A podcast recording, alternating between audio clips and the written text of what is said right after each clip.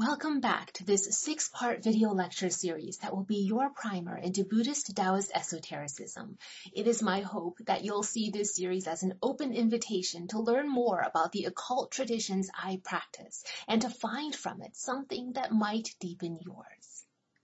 This fifth installment of the video lecture series was supposed to be titled Syncretism in Chinese Occultism, but I'm scrapping and going with a thought tour of the Chinese occult we start with the secret of these secrets, heading straight for the most esoteric and most difficult to understand principles of the Chinese occult. Then we'll take a peek into folk shamanism and meet the dangi or spirit mediums. We'll also cover dream work as a traditional shamanistic practice. Let's revisit the three most important influences on occult thought, and that is Confucianism, Buddhism, and Taoism, and examine the visible ways they impact the practice of the occult. We'll talk about land spirits, traditional Chinese witchcraft, and necromancy, and soul dualism in Chinese thought. We'll briefly cover exorcisms, then close with astral projection and ritual magic. Chinese occultism tends to be rooted fundamentally in a conflation of Buddhist and Taoist principles, and let's start at the root, the deepest part. In Buddhism, Siddhartha, the Buddha, wasn't the first Buddha to come along, by his own admission, and he won't be the last. Also, by his own admission, the Buddha was a human being, a mere mortal, who engaged in cultivation practices that led him to become awakened, to attain nirvana. Buddha is not a god. Buddhas and Bodhisattvas are not gods and goddesses, at least not in the sense of having been born divine. This is confusing because from an outsider's point of view, it can look as if Asians worship Buddha or Kuan Yin as a god or goddess. We don't. Well, it's complicated. I won't speak on behalf of the Abrahamic faiths and try to explain to you why you bow to God and Jesus, but permit me to explain to you why in Eastern faiths we bow. We do not bow in submission or in idolatry we bow to show respect, to show that we hold who we're bowing to in high esteem. So we bow to Buddha, we bow to our ancestors, we bow to our elders, and we bow to our parents. In combat, we bow to our rivals.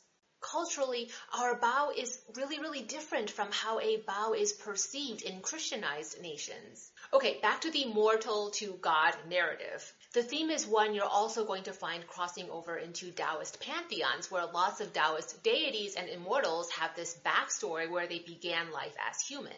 Like the Buddha, through some form of cultivation practice, they become more than human.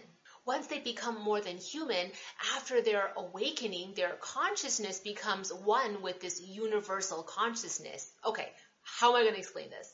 Alright, you and me. First, let's assume neither one of us is psychic or have very severely underdeveloped psychic abilities. Your consciousness, your individuality is very individual, compartmentalized, it's isolated. I can't get through to you and you can't get through to me except, oh, except through the power of words, the magic of words. You can begin to have an influence over me and I can have an influence over you when words and writing are exchanged.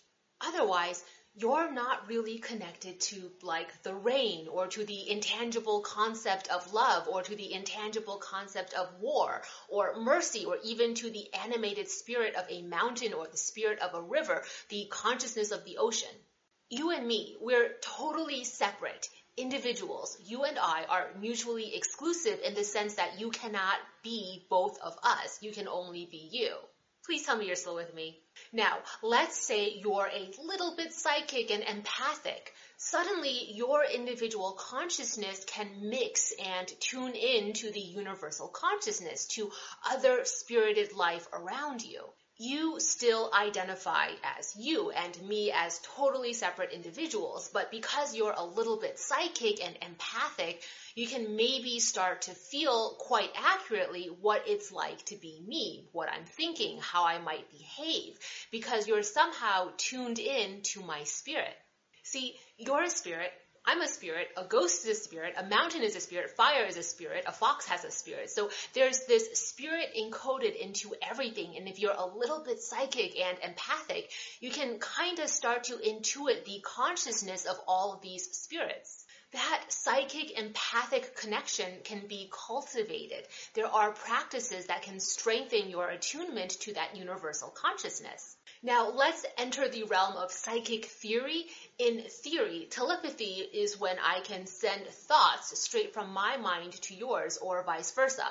I can retrieve thoughts from your mind because in some way I'm connected to your mind. Telekinesis is when I can use my mind, my consciousness, to move physical objects around a room because my consciousness is in some way connected to the universal consciousness that connects these objects to the physical world take it many steps further and an awakening, whether you're talking about esoteric Buddhism or Taoism, is in theory this moment when your individual consciousness becomes one with that universal consciousness. Now, awakened, you can then flow in and out of anyone's consciousness wavelength. You can attune yourself to the physical world around you and also to the spirit, what we like to call the supernatural world around us. You can now be me and feel who I am and you no longer see any distinction or individuality between you and me. You feel, truly, truly feel that you and I are one, are in union. This is also why in Buddhist religious doctrine there's that principle that you achieve awakening through practices of compassion, empathy, and agape love. This awakening into the collective consciousness can almost be described as an omnipotent telepathic and telekinetic power, except because you're so connected to the collective consciousness, you no longer have an individual ego. And so without an individual ego, you also have zero desire to use that power for personal gains. You're still with me, right? None of this is too hard to follow? A bodhisattva in Buddhism, then, under this theory, is a human being who cultivated a connection to that universal consciousness in such a way that they can have an impact on things of this world. Like a very magnified version of the theory of telekinesis and telepathy. Does that make sense? So like the religious theory is you achieve a level of cultivation of your own consciousness that becomes one with the collective consciousness. So you can be in perfect sympathy with any individual entity of this world. You can put your mind and your powers into my body, no matter where I am in this earthly world or where you are. And if you blink, I blink. If you raise your hand, I raise my hand. You can embody me. And since Buddhas and Bodhisattvas have achieved such an advanced level of cultivation, again, in theory, they also transcend their physical bodies and the laws of nature that would otherwise impact the human body. Your consciousness requires a physical body because you're, you know, you're not Buddha. So how we explain this is Buddha, after being awakened, his consciousness no longer requires a physical body. A Buddha is a personal human consciousness that loses individuality entirely and becomes one with the universal collective consciousness. They've returned to source in a manner of speaking, and so they also aren't affected by any laws of space-time. Again, religious theory a bodhisattva is one step short of nirvana because the bodhisattva vows to not become total oneness with the universal consciousness so that part of that bodhisattva's individual consciousness can remain behind here in our material world to be of service. And in doing so, because they've got all this cultivated power and thus a really strong connection through all the lines and networks of collective consciousness, have the ability to help us out they have amplified telepathy and telekinesis, again, in a crude manner of speaking. And so we as humans can pray to them for help. When we pray, we're trying to strengthen that thread linking that particular deity and us through the threads of the universal collective consciousness. That's what Buddhists do. They call out to these bodhisattvas or Buddhas for help in times of profound suffering in hopes that the awakened ones will use their abilities to save us from suffering. You know, bat an eye themselves, so we bat an eye in a way that will empower us in the way we need to be empowered. They can also send their powers through the channels of the external world around us to save us, hence invocation and evocation. When miracles in your physical world happen after prayer in religious theory, that's the telekinesis I was talking about. Again, crude phrasing, which is achieved from becoming awakened, and the Buddhas and Bodhisattvas are the awakened ones. Specific bodhisattvas or divinities may cultivate in such a way to be more attuned to certain aspects of this world, which is why a particular bodhisattva might in a more defined way embody compassion and mercy in the case of Kuan Yin or more embody thunder and what thunder represents, the hand of power, as in the case of Jingang Shou Pusa. Certain mantras and sutras are thus believed to be encoded in such a way that they strengthen that telepathic or telekinetic connection between your individual consciousness and that bodhisattva. Oh, by the way, that was esoteric or mystical Buddhism in a plain and simple, as plain and simple as I could manage it, nutshell. Real talk, you're supposed to have achieved some super advanced initiated levels of religious mumbo jumbo and jumped through lots of top secret hula hoops to have reached the point of getting that understanding. People study esoteric Buddhist texts for decades before they get here. So really, really, you're welcome. Taoism very much gets syncretized with esoteric Buddhism because just change some of the phrasing and vocabulary, and that's pretty much esoteric Taoism as well. Now, why did I begin there, spending a really long time on what feels like a completely irrelevant tangent from the title of this video? Because all of Chinese occultism is premised on this even if it's not this overt conscious mission toward achieving awakening, and even if a practitioner of Chinese occultism never even thinks of any of these more esoteric aspects of theory, you don't have to for it to be there. It is the bedrock of Chinese occultism whether or not you care. So, like I said, I started at the root of Chinese occultism, the deepest part of this system. I wasn't entirely sure if I wanted to even include that whole bit in this series, but then I realized I kind of have to. That's the whole point of Taoist and Buddhist esoteric study and Chinese occult theory. Occult practice is about striving to become more attuned to that collective consciousness that in Buddhist doctrine is referred to as an awakening that the Buddhas achieve and semi-awakening of the Bodhisattvas the distinction, maybe, of what is objectively occult practice and what is esoteric Buddhism, which is inseparable from religion, is occult practice and therefore Taoist esotericism diverges at least into two different paths. In Taoist occult practice, you can achieve awakening while self-imposing a moral code and morality cultivation so that you lose your ego when you awaken into collective consciousness. Or you can choose not to and try to maintain your ego, your individualism, when you awaken into collective consciousness. So you awaken into the embodiment of the universe, but at the same time remain fully conscious of who you once were, and you choose to stay who you once were. Hence the Taoist pursuit of immortality esoteric Buddhism, which is going to emphasize morality because it is a religion, would assert that you cannot awaken without losing your ego and that cultivation must, must be on the straight and narrow path. That straight and narrow path must follow the Buddhist moral code. Again, because it's a religion. So that when you awaken, you lose your ego, your individuality to become one with that collective consciousness you awaken into the embodiment of the universe and you no longer have any desire to stay attached to yourself, to who you were. Hence, the Buddhist pursuit of nirvana, enlightenment.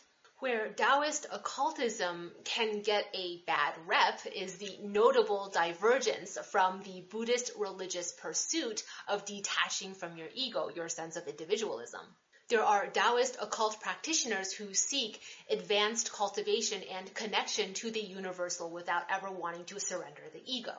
It's choosing not to take the measure to relinquish the ego in the process of cultivation toward the Godhead. It's almost a different form of cultivation toward awakening. It's seeking to awaken without losing the self. Esoteric Buddhism, on the other hand, tends to be almost all about losing the ego and detaching from that ego. That's kind of the hallmark of Buddhism. The reason many forms of Taoist occultism gets syncretized with Buddhism is because Buddhism provides almost the perfect religious model for Taoist cultivation practices if what they seek is awakening that includes detaching from the ego or a more harmonious form of awakening where you seek oneness with nature rather than overthrow of the current nature to replace it with yours. because that's what happens if you keep your ego and awaken into collective consciousness.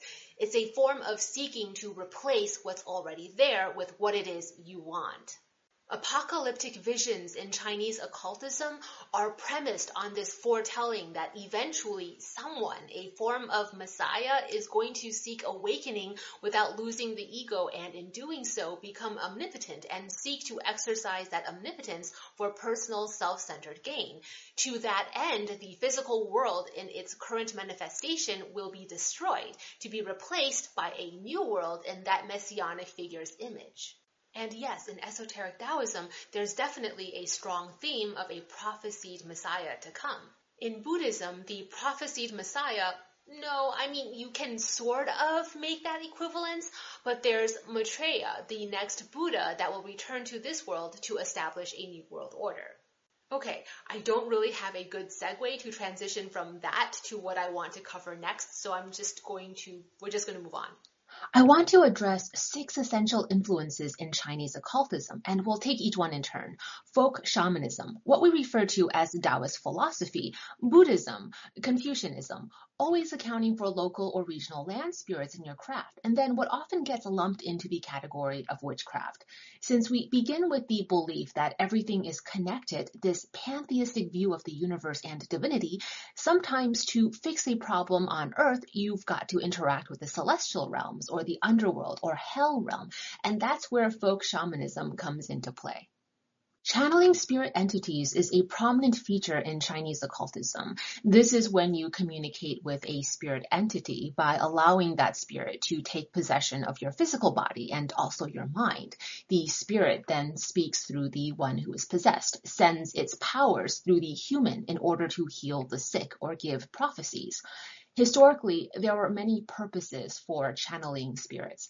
It might be used to get answers about why a kingdom is experiencing famine, drought, flooding, etc., and what can be done about it. The emperor will have a court priestess or priest channeling the gods and divine answers for the kingdom. So it can be used as a form of oracle or prophecy. In some cultures, during the holiday or celebration of a particular deity, someone might channel that deity so that the deity can be present during the celebration. A subset of spirit channeling and spirit possession practices is the Dangyi. I'm going to reference it in Taiwanese rather than Mandarin Chinese because my familiarity with this practice is strictly in the Southern Taiwanese cultural context. The best I can do in terms of translating that is a servant of the divine and then give you some context for what that would mean to me from an Eastern paradigm.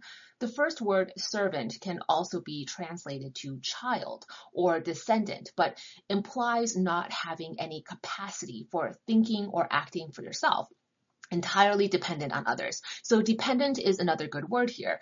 Uh, when we say divine, it does not bear with it a celestial or beneficent implication. The etymological roots here are more about divination, actually, divination and prophecy, speaking in tongues on behalf of the gods. So it's not divine, the noun, it's almost like divine, the verb. The Dangyi in southern Taiwan and southern China often get categorized as a form of shamanism, I don't know if I agree, but for the lazy purposes of consistency, I will for now. Dangyi are mediums who engage in a form of spirit possession, I'm now treading into very controversial ground here, and that's because who a Dangi is, even its historical origins, will vary in answer depending on who you ask. The Dangi will generally resort to childlike behavior and therefore speak nonsensically in tongues, which are accepted as the words of a particular god or goddess. In the photograph you see on screen to the right, there's that representation representation of syncretized Buddhism, which you see in the framed painting, and in Taoism, the three statues in front of the painting. Since this is a subject I've personally done a lot of academic research on, I'm going to do my best to be impartial and just examine it from an anthropological perspective, or at least try.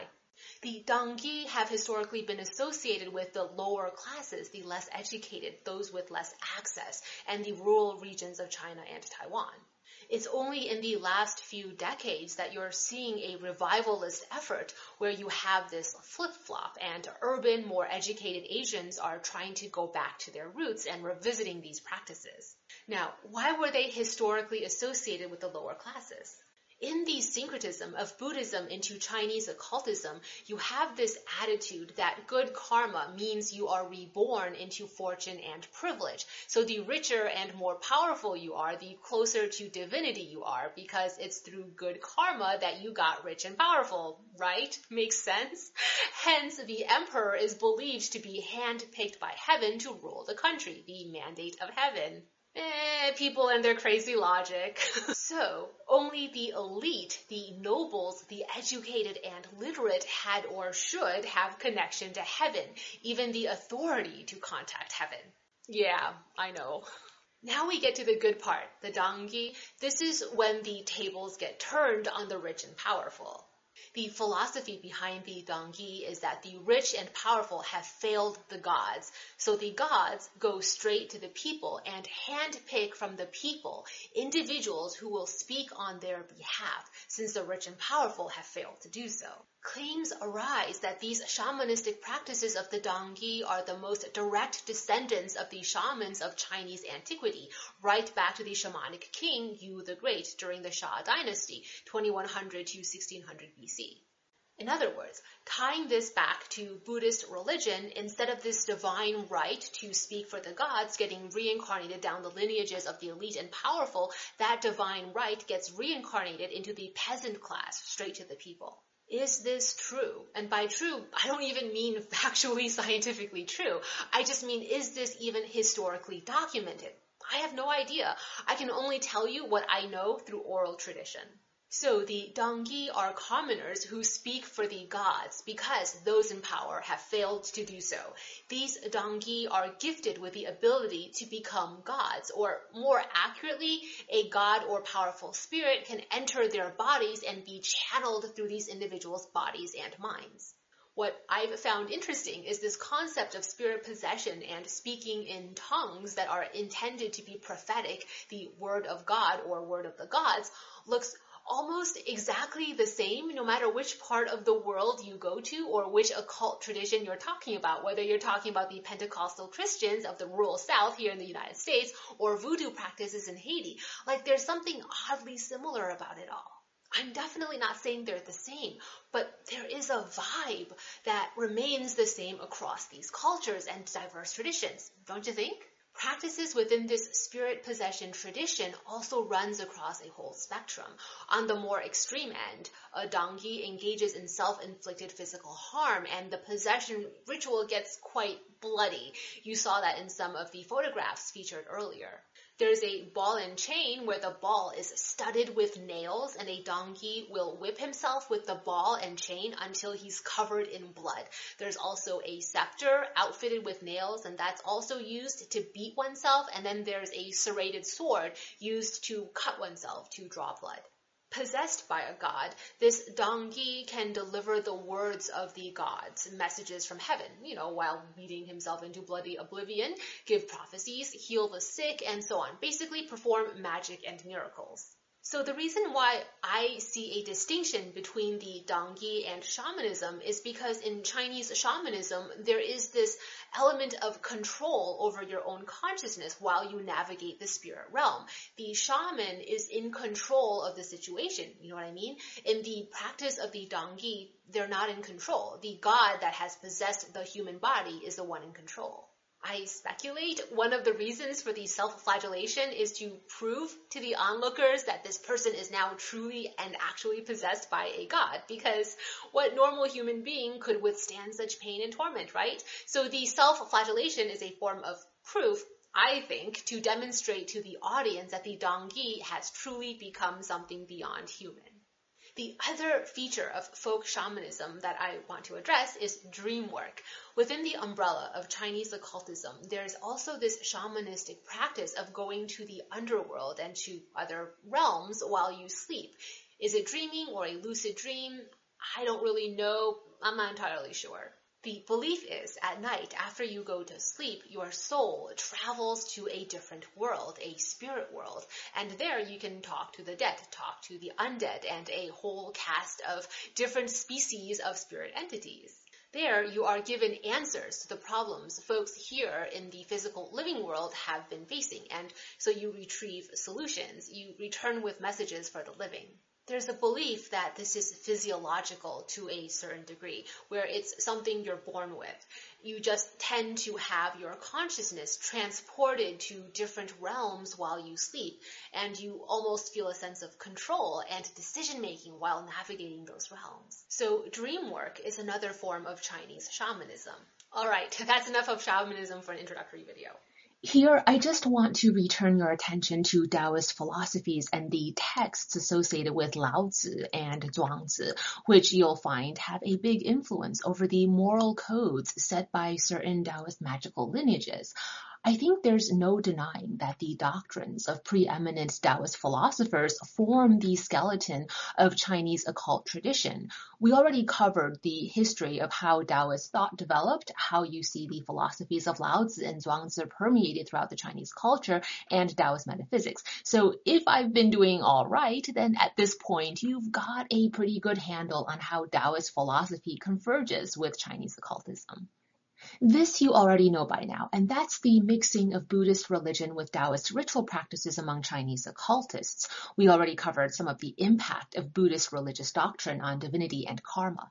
Earlier in this video, we started at the deepest part of Buddhist Taoist syncretism. Now let's examine the surface religious iconography, venerated Buddhas and Bodhisattvas you would find in Shingon Buddhism and Mahayana Buddhism are prevalent throughout traditional practices of the occult. Cultivation rituals, meditation modalities, and other esoteric practices from Vajrayana Buddhism are adopted by Chinese occultists.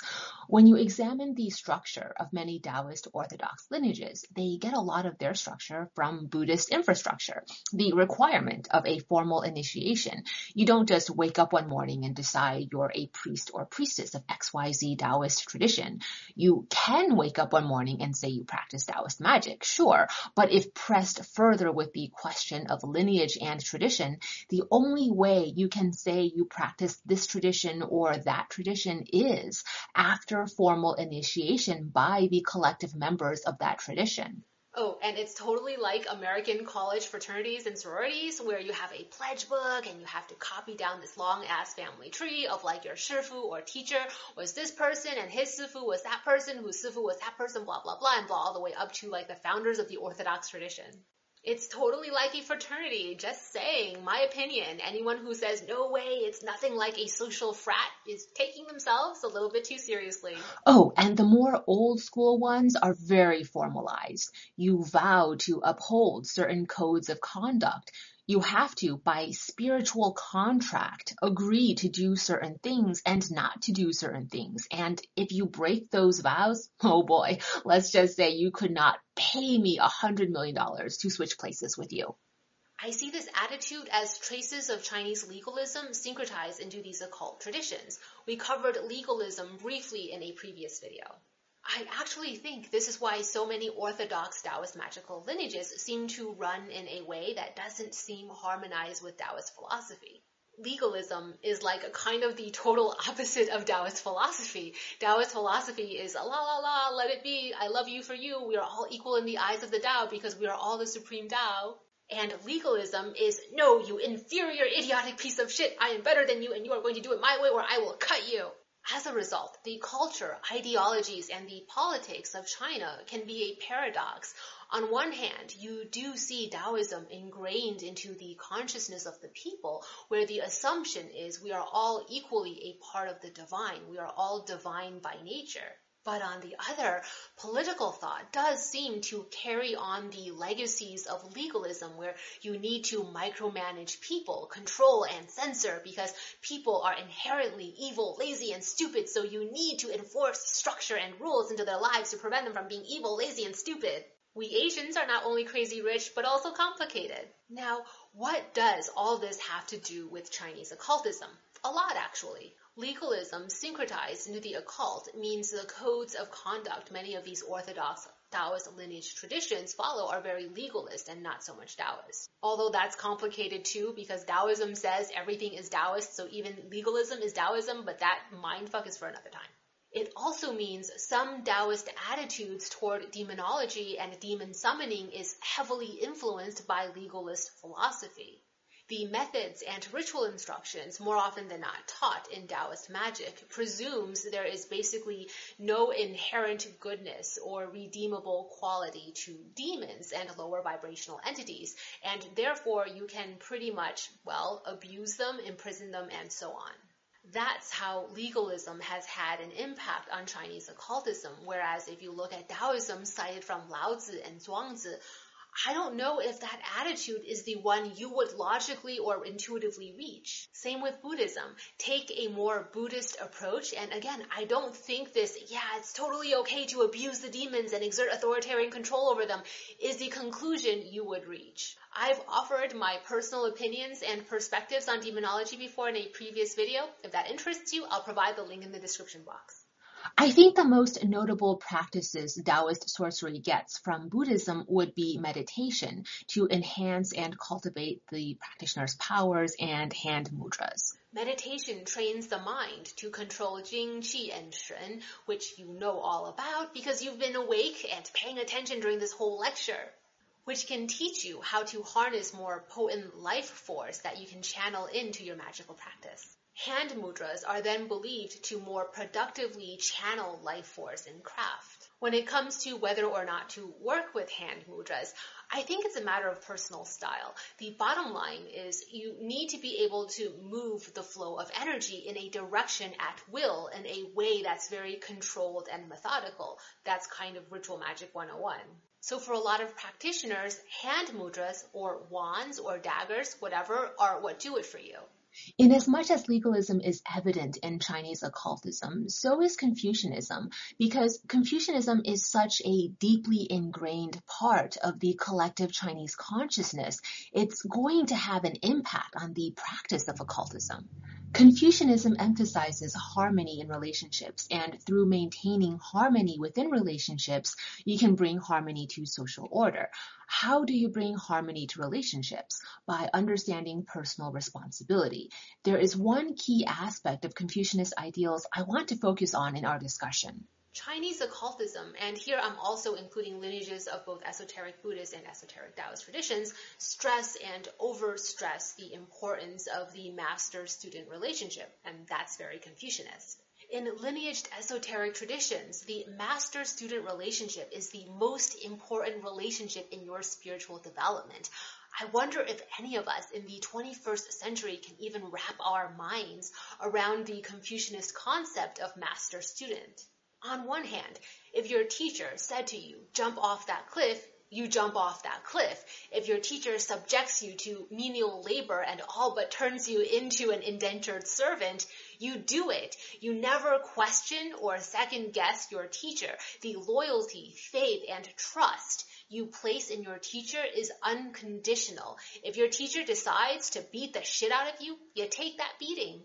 But as nutso as that sounds, the responsibility a teacher owes a student is his life. You fail as a teacher if your student does not surpass your own abilities. You fail as a teacher if any undue harm comes on to your students.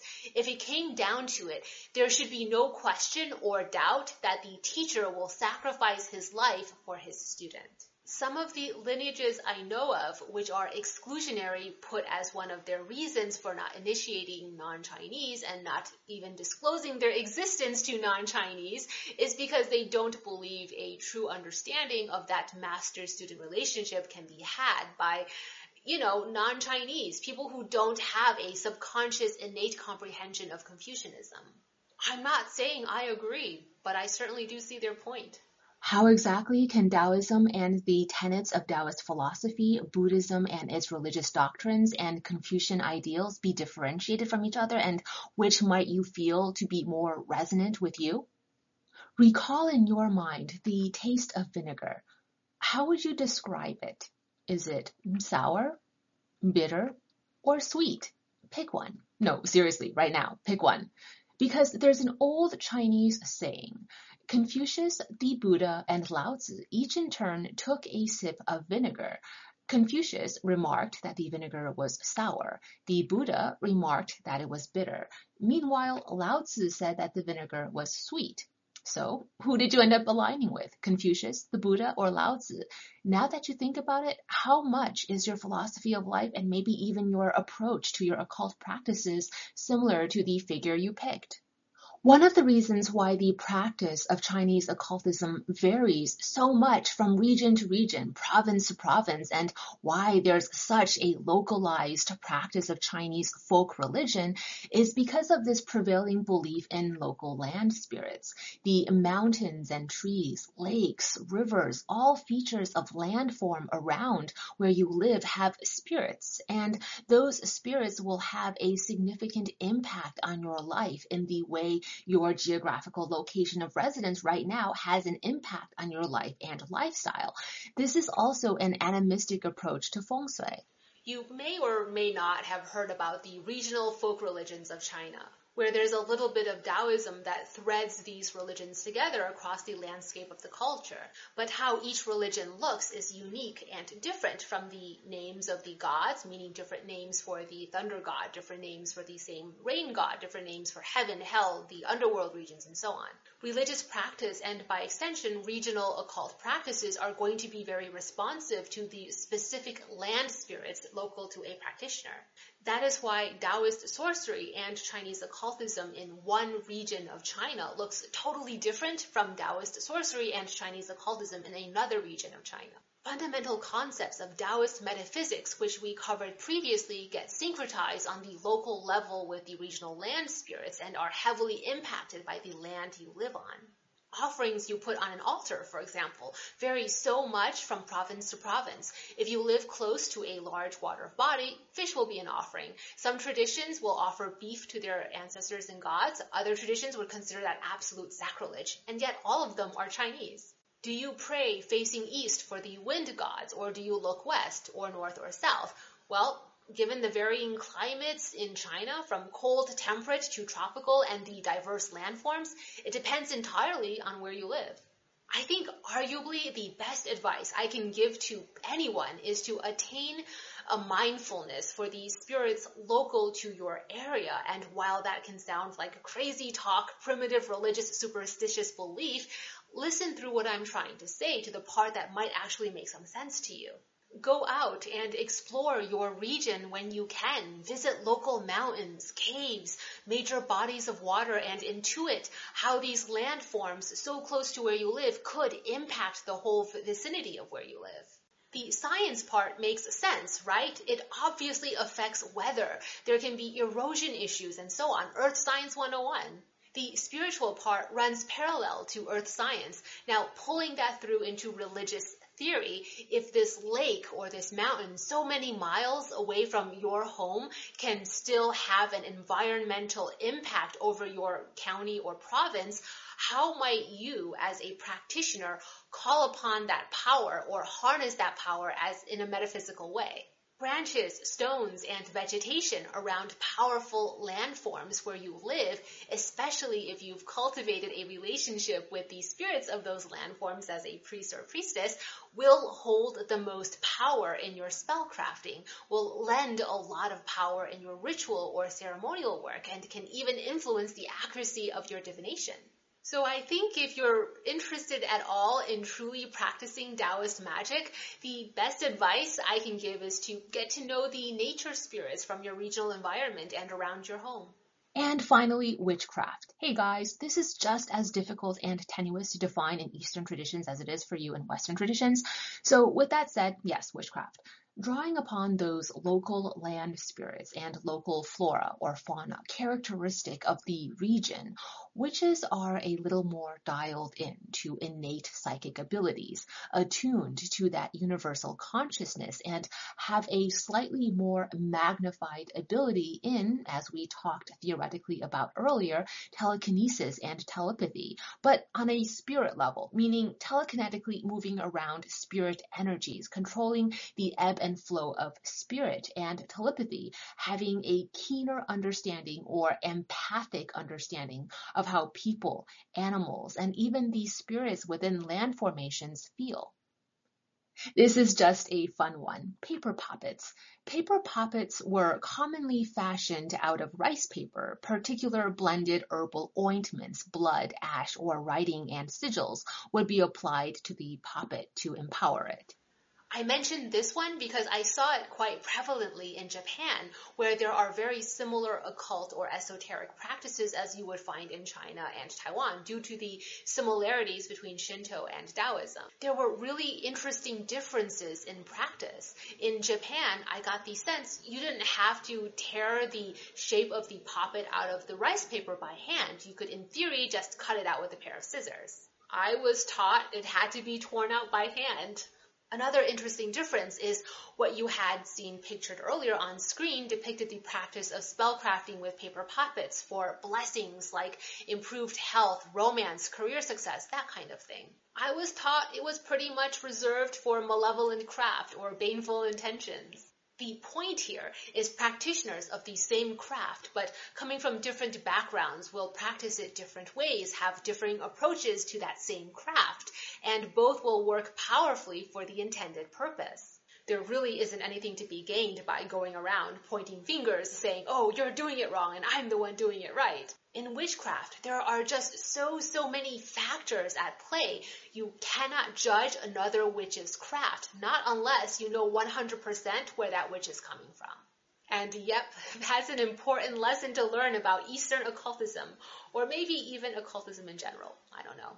Necromancy is another feature, I think, of witchcraft, but what constitutes necromancy can run the whole gamut is mediumship, where one makes spirit contact with a deceased, a form of necromancy? Or is necromancy a word reserved for those attempting to raise the dead, or the belief that the spirit or soul of one who is dead can be summoned and become physically present during a ritual? In Taoist metaphysics, every individual has two facets of the soul, the hun and the po. This is called the concept of soul dualism. Hun is the yang aspect of the soul. The Hun is that facet of the soul encoded to reincarnate. It is the kernel of you that is inherently divine and therefore by nature connected to heaven. Po is the yin facet of your soul. The Po is that facet of your soul that is earthbound. Thus, Chinese necromancy is about calling upon or summoning that Po. What I also hear frequently associated with Chinese occultism, even today, is exorcisms. Historically, much of Chinese occultism and Taoist sorcery was rooted in exorcism because every ailment and form of bad luck was attributed to a demon. Physical and mental sickness were both attributed to demonic possession. Bad behavior was attributed to demonic possession. General bad luck experienced in any area of life could get attributed to a haunting by a demon or hungry ghost. Thus, the objective of Taoist magic was summarily a form of exorcism. A large body of the historic literature on Fu talismans and Chinese sigil crafting is based around exorcistic rituals. How do you exorcise this type of demon? How do you exorcise that type of demon? Today, I don't think you can say exorcisms are common, but you also can't say it's a practice that's been entirely eradicated, especially when you go to poorer and more rural regions of Asia. My personal observation and opinion is that exorcisms often take the place of proper psychiatric care, especially where proper psychiatric care isn't accessible or even affordable. I will always prefer the science-based healthcare over the supernatural. But I think because of my specific angle of personal understanding when it comes to exorcisms, I guess maybe I'm just not as quick to dismiss it. If you've ever met a truly masterful, experienced, skilled exorcist, not a quack, but the real deal, their level of understanding when it comes to the human psyche, I would dare say does not lose to the professional training of a licensed psychiatrist. Yeah, I said it. Another significant feature, and at this point, I don't even know if this is witchcraft or just occult practices in general. Oh man, please do not ding me for my categorization system. I know it's shit. Anyway, it's astral projection. In a lot of the medieval grimoires I came across during my research for my book, Tao of Craft, I came across a lot of astral projection. I gotta be honest, before I started the research, just in terms of personal and anecdotal experiences, I had no idea astral projection was such a big thing. Very quickly here, the distinction I make between pathworking and astral projection is pathworking is an abstract theoretical model, like the eight trigrams of the Ba Gua or any of the hexagrams in the I Ching, and you apply a form of creative visualization to manifest a pictorial representation of that theoretical model to better understand the theoretical model astral projection presumes that where your astral body is going is a real place, and real does get used quite loosely here. So kingdoms in heaven are real places you can astral project to. Realms of hell and the underworld are real places you can astral project to. And then of course there's this notion that you can send a part of your spirit body, the astral body, along with your mind and part of your consciousness to any other part of this world, even universe. But any individual practitioner's skill level at astral projection might vary. Magical or ceremonial practices often include astral projection. One documented example of a ritual or spell, and I'm pretty sure I wrote all about it and cited the original text it came from in my book, but it's been a couple of years. There are setup rituals you need to do in your temple or workspace, but then you take this talisman, a sigil, hold onto it, and then astral project to a rival group's temple. And there, your astral body uses the astral aspect of the talisman you're holding onto to do things to the astral component of the temple, which in magical theory causes something to happen to the physical construction of the temple. You then return back to your physical body, back to safety, and complete the ritual, which is supposed to result in the destruction of that rival group's temple. Ancient Chinese Witch Wars. Love it! In the final installment of this series, we're going to talk about contemporary Taoist magic. The next video lecture is going to cover eight practical consideration points. The first will be patron divinities. Then we'll cover altar setup.